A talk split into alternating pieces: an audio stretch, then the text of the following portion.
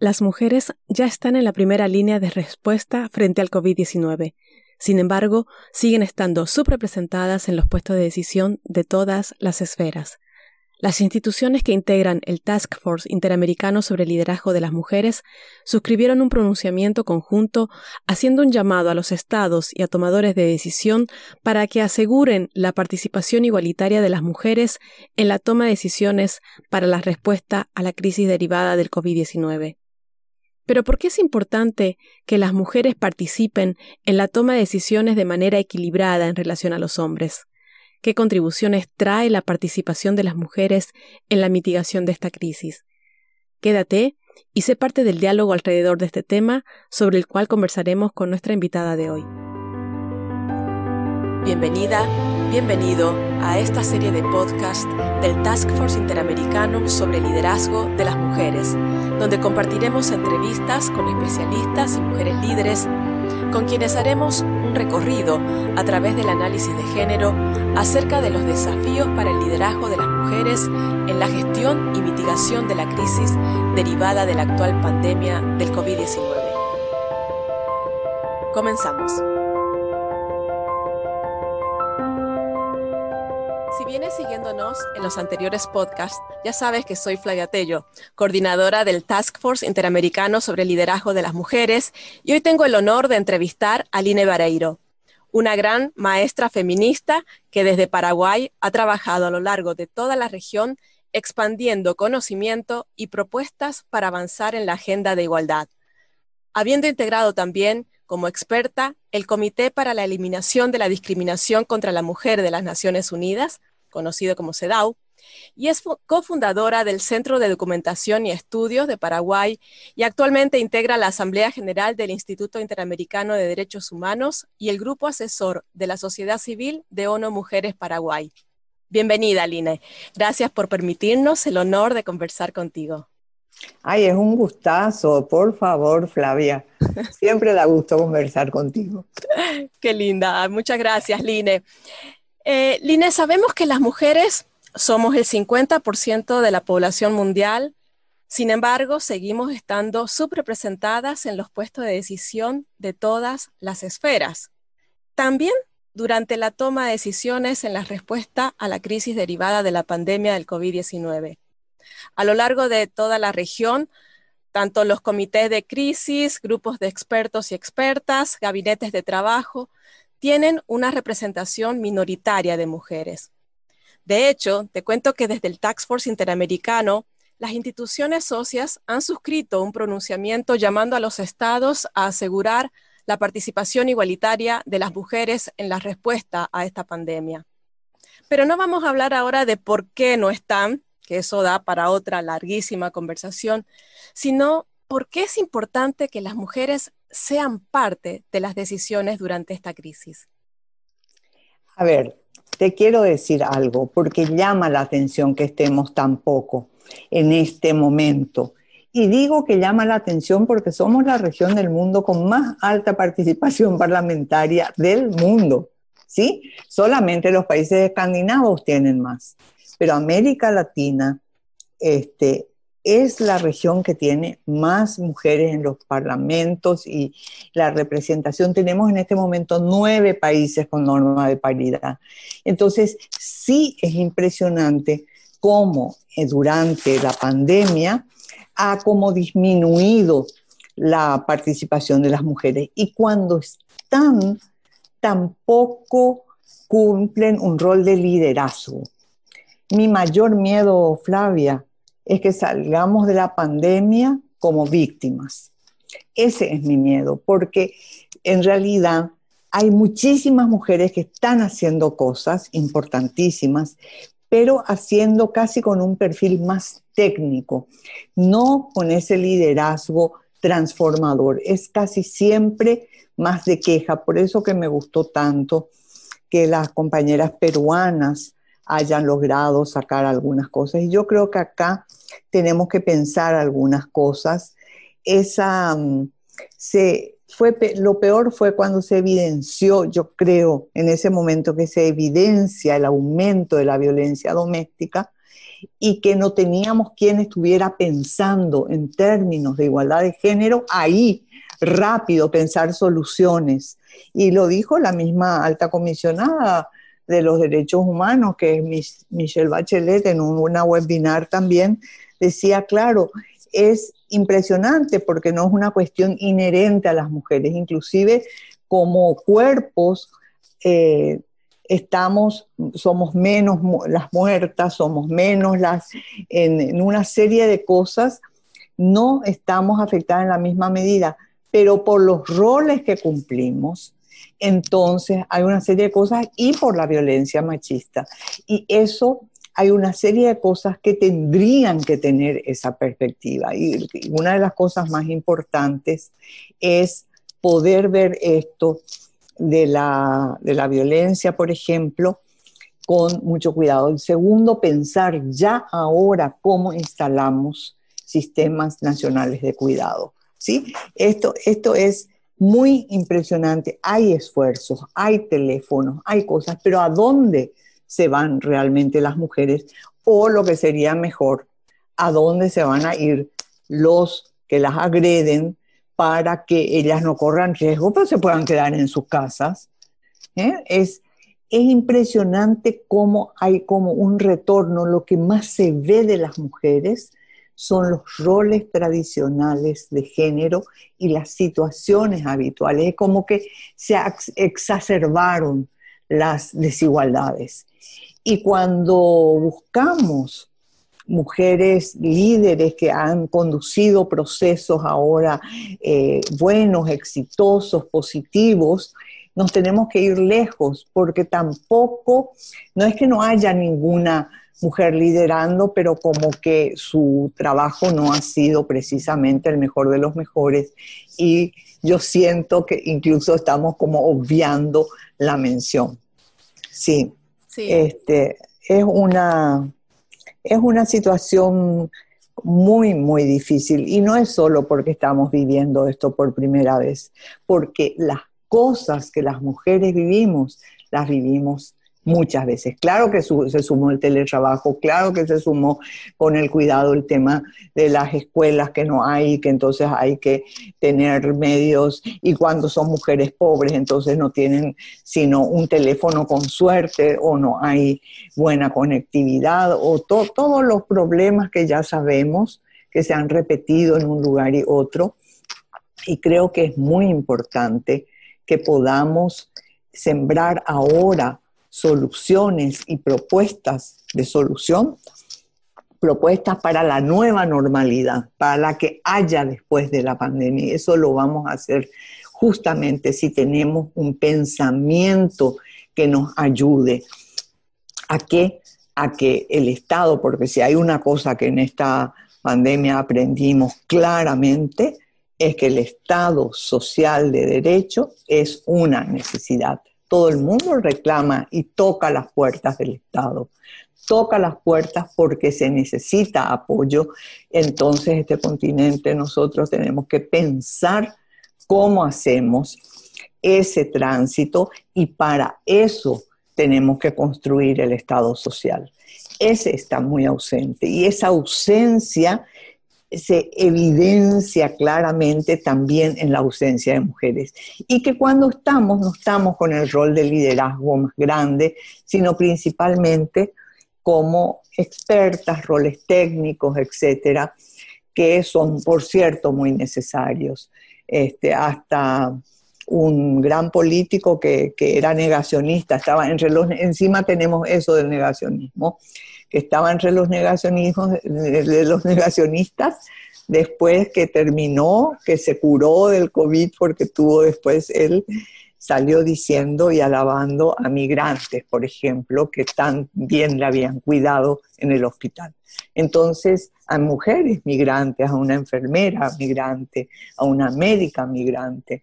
Entonces, este, hay un tema acá que tenemos que trabajar, es urgente, Flavia, porque en este tiempo tenemos que poder sembrar y difundir y discutir las cosas que queremos y que podemos hacer y mostrar la necesidad absoluta. Si en este momento la gente no apoya una, un sistema nacional de cuidado.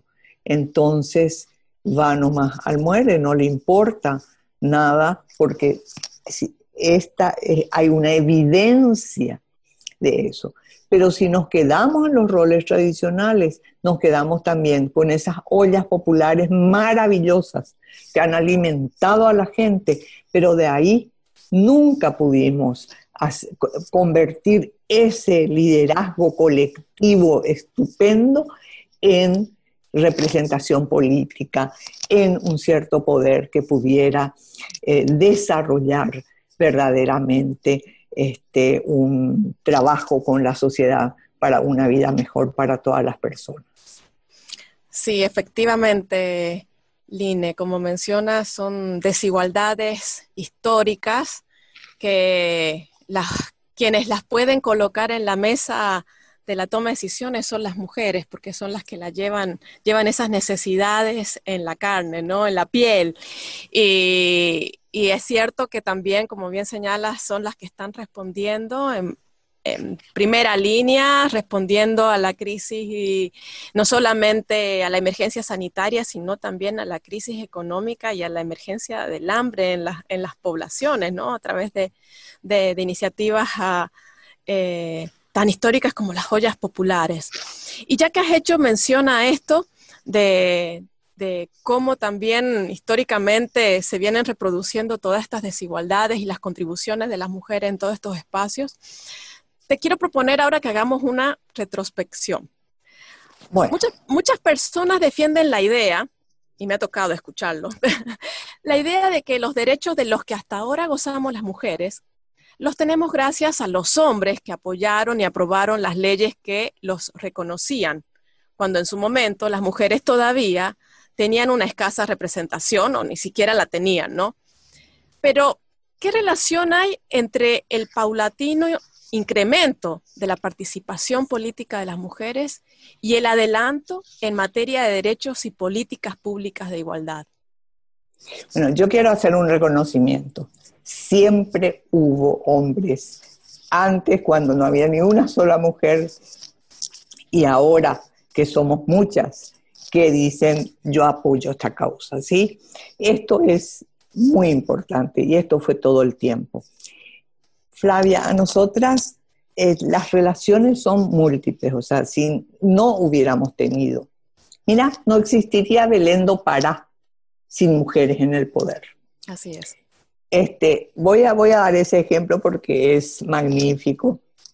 Me lo contó Linda Poole este, que fue como la artífice de Belén para cómo en circunstancias, allí también había una circunstancia impresionante, salíamos de dictadura, entrábamos y empezaron a crearse las instancias de la mujer y teníamos mujeres poderosas, no necesariamente todas feministas, pero sí sabían que se necesitaba reconocer la existencia de la violencia, contra las mujeres, ¿sí? La violencia de género que ningún país del mundo había apoyado cuando se aprobó la Convención CEDAW.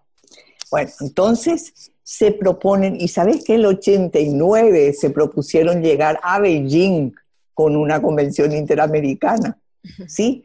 Así de fantásticas fueron. Entonces fueron tejiendo, buscando a las juristas primero, lograron apoyo, dijeron los países, y además tenemos que evitar al Comité Jurídico Interamericano. Eso lo dijeron y lo lograron. ¿Cómo? Se fueron directo a informar a la CSW, que Baena Suárez le dio el lugar de la OEA para, para poder informar ahí, y también en la Asamblea General de la OEA, donde la CIM tiene un lugar. Bueno, entonces lo que hizo la Asamblea General fue felicitarles y no decirles pasen por un tamiz entonces pudieron desarrollar esta cosa que nadie apoyaba y que hubo países muy poderosos que estuvieron en contra directamente de la convención que finalmente fue Belén para y fueron ganando y enriqueciendo. Hubo un solo borrador porque Venezuela les apoyó, entonces y además le puso dos personas que sabían redacción de, convenciones internacionales, dos personas de la Cancillería, y salen las expertas y el equipo de la CIM de Venezuela con un borrador. Y esto empiezan a trabajar con cada país, con expertas, con mujeres de diverso tipo. Hay que ver cómo me van contando la gente esto. Un proceso fantástico. Entonces vuelve en realidad lo imposible. Logran que este, ya ir a la asamblea, son 34 países, ¿verdad? Logran ir a la Asamblea General del año 1994, realizada en Belén do Pará, con la firma de 28 países ya. Entonces, cuando dan, la dicen, ahora se hace, ellas, en los cancilleres de todos los países, estos de los 28, se paran y empiezan a aplaudir. Y nadie se opuso, nadie se podía ya oponer, había ganado legitimidad.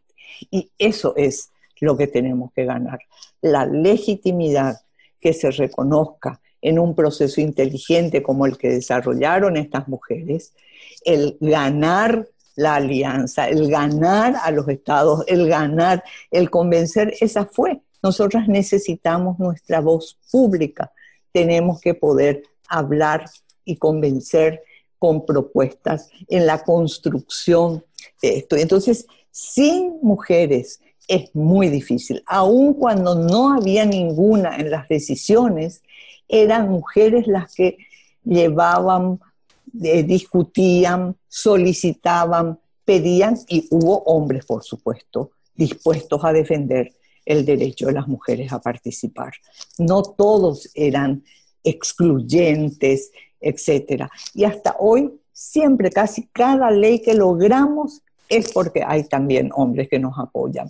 Pero sería impensable todo lo que tenemos. Bueno, no es solo lo de Venendo para que es una maravilla de estrategia y de pensar, mira cómo podemos cambiar las cosas con, una, con un proceso inteligente. Era un momento de gran valorización de los derechos humanos, de retorno a la democracia y de, bueno, de reorganización feminista. Eso fue todo, eso fue muy importante verdaderamente. Pero hoy también estamos en condiciones, hoy tenemos mucho más mujeres en cargos de decisión. Eh, la transformación fue impresionante, la agenda fue impresionante y no solamente vía electoral, o sea, no solo en cargos de representación, sino en mandatos y en el funcionariado en los países, en las municipalidades, pero también a nivel internacional. Nosotras muchas cosas hacemos porque existen la CIM, porque existe ONU Mujeres y porque existe la CEPAL. ¿eh? Esto es central. Estas organizaciones han contribuido, por supuesto, en vinculación siempre con las organizaciones de mujeres. Exactamente. Hay, Line, me encanta escucharte porque eres una enciclopedia del feminismo. me encanta, de verdad. Lo de la, para un lujo que me contó Linda Pool, le hice la entrevista y te juro, Flavia, que voy a escribir y le voy a regalar eso a la CIM. Sí, sería increíble. De verdad que eso hay que, hay que documentarlo y hay que compartirlo. Me encanta además porque tú eres eh, estas personas que, que son eh, generosa en compartir todo ese conocimiento y todo ese bagaje que tienes. Eh, Line, te propongo ahora, recién hablábamos de una retrospección, ahora vamos a hacer una prospección, vamos a mirar hacia el futuro, porque muchos planteamientos, precisamente desde el feminismo, están poniendo la mirada en las afectaciones de esta crisis sobre las nuevas dificultades a la participación política, al activismo, eh, de, por parte de las mujeres. ¿Cómo te imaginas a nuestra región, América Latina, Caribe, la región de las Américas, en un futuro con menos mujeres siendo parte del diálogo en torno a las políticas públicas? Mira, ya lo vivimos. En ese paso que tuvimos de seis presidentas o cinco presidentas al mismo tiempo, a no tener ninguna o bueno, tenemos una, eh, en ese paso ya vivimos lo que significó ciertos retrocesos, cierta cosa de volver a comenzar, de buscar los espacios, de hacer que se reconozcan como problemas los problemas de las mujeres, ¿sí?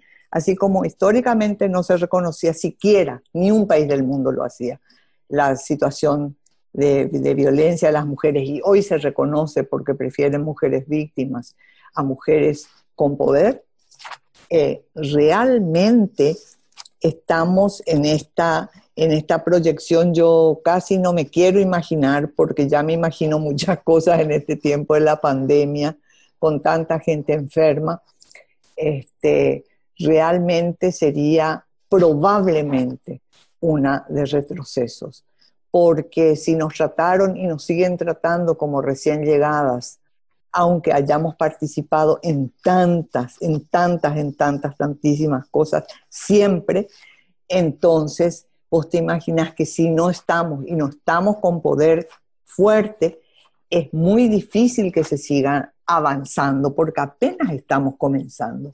Imagínate que yo digo una cuestión tan básica ¿Cómo es posible que el principal trabajo de las mujeres pobres, jóvenes y de bajo nivel educativo hayan aceptado los sindicatos y los estados que esté discriminado? Entonces hacían, se conquista las ocho horas, vale para todos, menos para el trabajo en el servicio doméstico. Vale para todos los trabajadores, menos para las mujeres que estaban trabajando en las casas. Ahora es tema de agenda. Ahora recién, ¿sí? Después de que se conquistaron todas las cosas en el Paraguay el año pasado, hace un año justo, se logró la igualdad salarial de las trabajadoras domésticas, el sueldo mínimo, te digo. Entonces, estamos hablando de un proceso en el que se logran en simultáneo, porque no es una agenda sencilla, es una agenda compleja, porque se tiene que pensar y si no se piensa y si no están las mujeres para pensar, entonces uno dice, ¿qué es lo que pasa?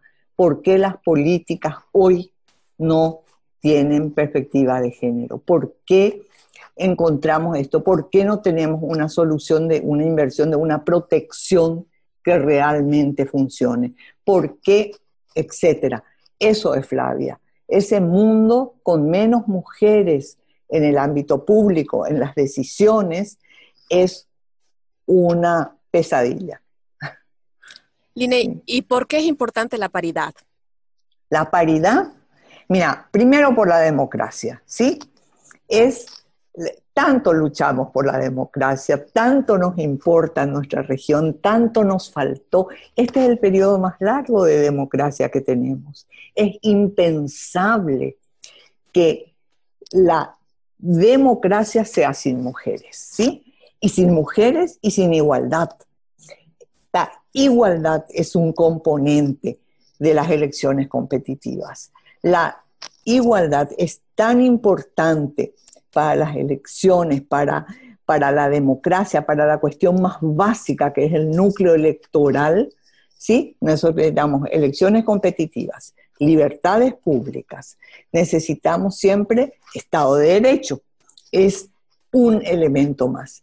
Y necesitamos paridad por la representación, así como tenemos la representación territorial, necesitamos, y esto y se crea el sistema y se ve cómo todas las provincias pueden tener o deben tener representación. Asimismo, se sumó la diferencia sexual a la, hay tres diferencias, las diferencias políticas, de ideas políticas, que muchos muertos nos costó en nuestra región, la diferencia territorial y la diferencia sexual ahora. Entonces, eh, con estos tres elementos, la paridad hace que los dos grandes grupos de la humanidad, hombres y mujeres, y con todas las variaciones que hay, porque hay además una diversidad inmensa, este, se puedan participar. Y dentro de eso podemos pensar en otras inclusiones que son importantísimas Sí, yo no me imagino cómo puede ser que en Guatemala no haya más mujeres indígenas en el Parlamento, por ejemplo. Mm. Y esto, eh, la paridad es la profundización de la democracia. Y creo, yo estoy casi segura que quienes hemos llevado la bandera y el pensamiento de la paridad que es el aterrizaje de la igualdad real efectiva, de la igualdad sustantiva, eh, quienes llevamos esta bandera tenemos la obligación de pensar en las igualdades necesarias en la sociedad. Esas igualdades que hoy lo que se desnudó de nuevo en la pandemia son las desigualdades muy profundas. Ya sabíamos la desigualdad social, pero hay más desigualdades muy graves. Entonces hay mucha cosa que, que tenemos que, que trabajar realmente para lograr la paridad. Mira, sabes que con, eh, Perú ahora son nueve los países ya con paridad legal, ¿sí? Y tenemos de esos nueve, dos con mala regulación, muy mala, este, que entonces es como que no tuviera efecto real, pero se debe exclusivamente a que la forma en que está regulado porque las, los eh, sistemas electorales son una suma de fórmulas matemáticas. Entonces, están regulados de forma tal que no va a dar nunca. Y ahí sí tenemos un aprendizaje grande de parte de las mujeres argentinas, histórico. Fue el primer, cuando se decía no puede haber cuotas, la, la cuota es una cosa, son medidas para acelerar la igualdad de hechos. La paridad, en cambio, es un componente de la democracia, es un principio democrático. Y esto es maravilloso, verdaderamente. Hemos contribuido a hacer como ese componente de realidad, ya no solo en el electorado, en la posibilidad de, porque ahí también tienen que ser todos iguales, una persona, un voto, todas con posibilidad de organizarse y de presentarse y de ver, y entonces acá traemos este, esta gran diferencia de la humanidad que no, no impide, esa inmensa diferencia no impide que seamos iguales, iguales en dignidad y derecho, como está proclamado desde la Declaración Universal de los Derechos Humanos. Y es esta paridad, esta agenda de paridad a la que son nuevamente las mujeres y las alianzas de mujeres las que están permitiendo colocar eh, la agenda y, impulsar las leyes que se están dando a lo largo de nuestra región y las conversaciones todavía en torno a esas leyes en algunos países donde todavía no se ha alcanzado, pero está la conversación dada, ¿no? Y está dada por, por las mujeres que precisamente están demandando esa representación igualitaria. Flavia, eso es impresionante en toda la región se fueron presentando leyes. En muchos se perdió. Las mismas peruanas habían perdido varias veces y ahora, la semana pasada, lograron. Eh, o sea, nosotras no nos cansamos y no podemos cansarnos hasta lograr las cosas porque todo nos cuesta tanto.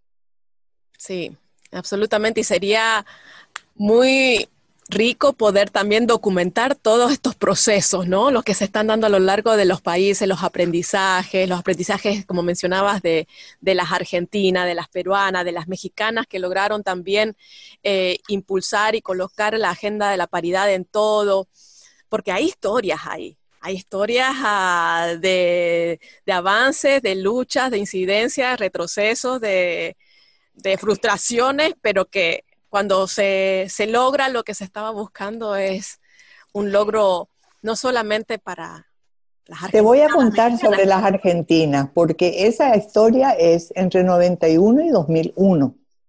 Resulta que ellas habían, este, decidieron hacer las cuotas por ley. Supuestamente no se podía poner por ley, eran solamente voluntarias de partidos políticos. Entonces, en, los países escandinavos ponían la cuota voluntaria de los partidos políticos y los partidos cumplían, pero en otros lados ponían los partidos y no cumplían. ¿sí? Por ejemplo, en España había ya en el PSOE una del 25%, pero no se cumplía realmente. Y el 91, las argentinas ponen y se logra y se les aprueba el 30%. Pero a diferencia de otros países, por ejemplo el Brasil, que también logra el 30%, ahora lograron el 15%, pero el 10% nomás tenían. Y las argentinas, en cambio, no dejaron de litigar, no dejaron en ningún momento. Primero solamente podía eh, impugnar la lista la persona, la mujer afectada. Bueno, lograron que se ponga que cualquier persona afiliada al partido podía hacer la protesta, porque si no le licuaban, porque ella era la que estaba destruyendo al verdadero representante, etc. Diez años, fue un alto así enorme de demandas judiciales y llega hasta el sistema interamericano. Y entonces, finalmente, después de dos, tres, cuatro versiones que se aprobaba una cosa, se avanzaba, se logra finalmente convertir por, ya por reglamentación ese 30% en 38%. Y eso fue fantástico. Ahí aprendimos que no basta con la ley como tal, sino tenemos que atender bien cómo se reglamenta, cómo se hace cada detalle. Y supongo yo que como nos pasa a las mujeres, pasa también a diferentes colectivos, ¿no? A diferentes colectivos sociales que hacen un acuerdo pero termina no siendo realidad. Eh, todavía estamos en una fase donde tenemos que trabajar mucho más nuestro Estado de Derecho y sobre todo nuestro Estado social. Fíjate que de esto que estás eh, mencionando, eh, me llega a, la mente también lo importante que es la participación de las mujeres en la auditoría, en el ejercicio de auditar, eh, en, la, observancia del cumplimiento de las leyes. Es fundamental. Mira, ese es el ciclo. ¿eh?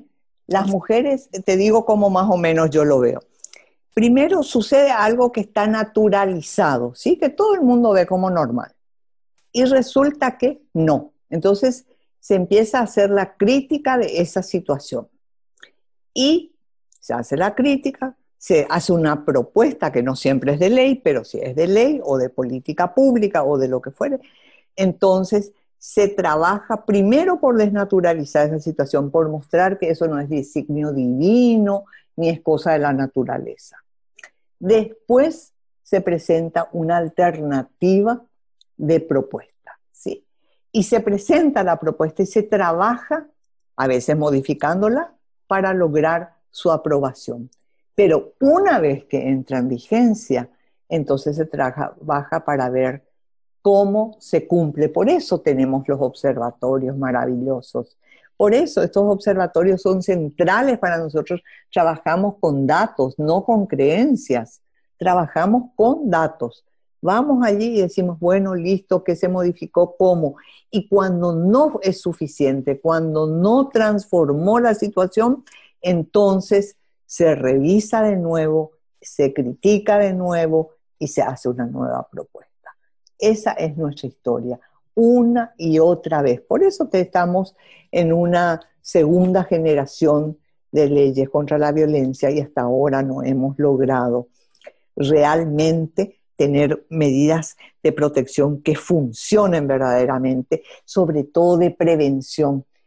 Yo, yo suelo decir que a lo mejor es porque 25 años de Belén para es poco, es poco. Eh, a lo mejor 25 años, ahora van a ser, ya son, ahora ya son 26, este, para pensar en prevención. Entonces lo que sabíamos eran medidas de este, de castigo cuando sucedía algo, pero tenemos que encontrar las fórmulas de transformar la crianza, la educación, cómo hacer para que eso cambie efectivamente. Es, lo que todavía no encontramos bien. Tenemos muchísimo trabajo por delante. Pero bueno, y me quedaría horas hablando contigo, pero para ir cerrando, quisiera pedirte que compartas con la audiencia una o dos ideas muy concretas de manera muy breve para que terminemos este episodio haciendo un llamado a la acción. ¿Qué recomendaciones harías a los gobiernos para que incluyan una mayor participación de las mujeres en la respuesta a esta crisis, tanto en el corto como en el largo plazo? Yo quiero decirle a los gobiernos que si quieren tener medidas efectivas verdaderamente, que no están basadas solamente en el cálculo, en la fuerza, en las prohibiciones, sino basadas también en el cuidado, basadas en una experiencia diferente como es la de las mujeres, si pueden tener una idea abarcante de la sociedad, si se puede pensar en una sociedad que se pueda sostener con tanta dificultad, como si se queremos generar sistemas de solidaridad, ¿sí? Donde nos cuidemos tanto como para no abrazarnos con gente que queremos y que extrañamos y que todo. Entonces, tiene que haber una presencia de mujeres, así como tiene que hablarse con pueblos indígenas. O sea, no podemos solo que es diferente cuando pensamos en los diferentes países, en las diversidades, pero sin mujeres verdaderamente no vamos a encontrar las mejores políticas que tenemos que tener para poder hacer que este tiempo tan difícil de esta pandemia de, que es una enfermedad transmisible, es un virus que se transmite porque tenemos la pandemia de la diabetes, pero no es transmisible, ¿verdad? Entonces tiene otras características. Este, esta tiene que servirnos para convertirnos en mejor gente, tiene que servirnos para poder transformar el Estado, las políticas, pero no es solamente el Estado, las organizaciones sociales, las empresas, tiene que poder funcionar de otra manera. La gente está muy preocupada hoy con las vacunas. ¿Será que vamos a tener acceso? ¿Será que esto? ¿Cómo se hace? Entonces, yo hago un llamado para que se integren las mujeres y van a ver que vamos, pueden tener resultados distintos y mejores con esa integración. Muchísimas gracias, Line. La verdad es que ha sido una entrevista maravillosa. Muchísimas gracias por todo lo que nos compartes. Y bueno, las mujeres, como ya venimos diciendo, están en la primera línea de respuesta, pero queremos que también participen plenamente en la búsqueda de soluciones para los desafíos que nos ha planteado la actual pandemia. Este momento es especialmente crítico para determinar prioridades en la respuesta y planificar el futuro y esa nueva normalidad que queremos tras esta, tras esta pandemia. Y por esa razón, las mujeres no pueden estar al margen de la toma de decisiones. Necesitamos que los estados aseguren la participación plena e igualitaria de las mujeres para encontrar, tal como decía nuestra invitada de hoy, Line Vareiro, para encontrar respuestas inclusivas y efectivas. Muchas gracias, Line. Ay, gracias a vos, Flavia, por todo lo que haces. Hasta aquí lo que teníamos preparado para este episodio.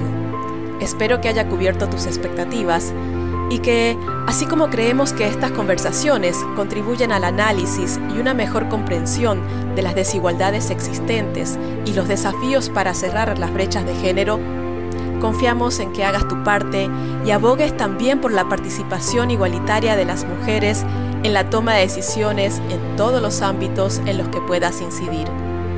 Gracias por acompañarnos. Si te ha gustado el episodio de hoy, dale a me gusta, comparte y comenta. Así podremos llegar a más personas y amplificar nuestro llamado para que los estados y otros actores claves aseguren la representación paritaria en los espacios de poder y toma de decisión. Te esperamos en el próximo episodio y hasta entonces nos vemos en redes.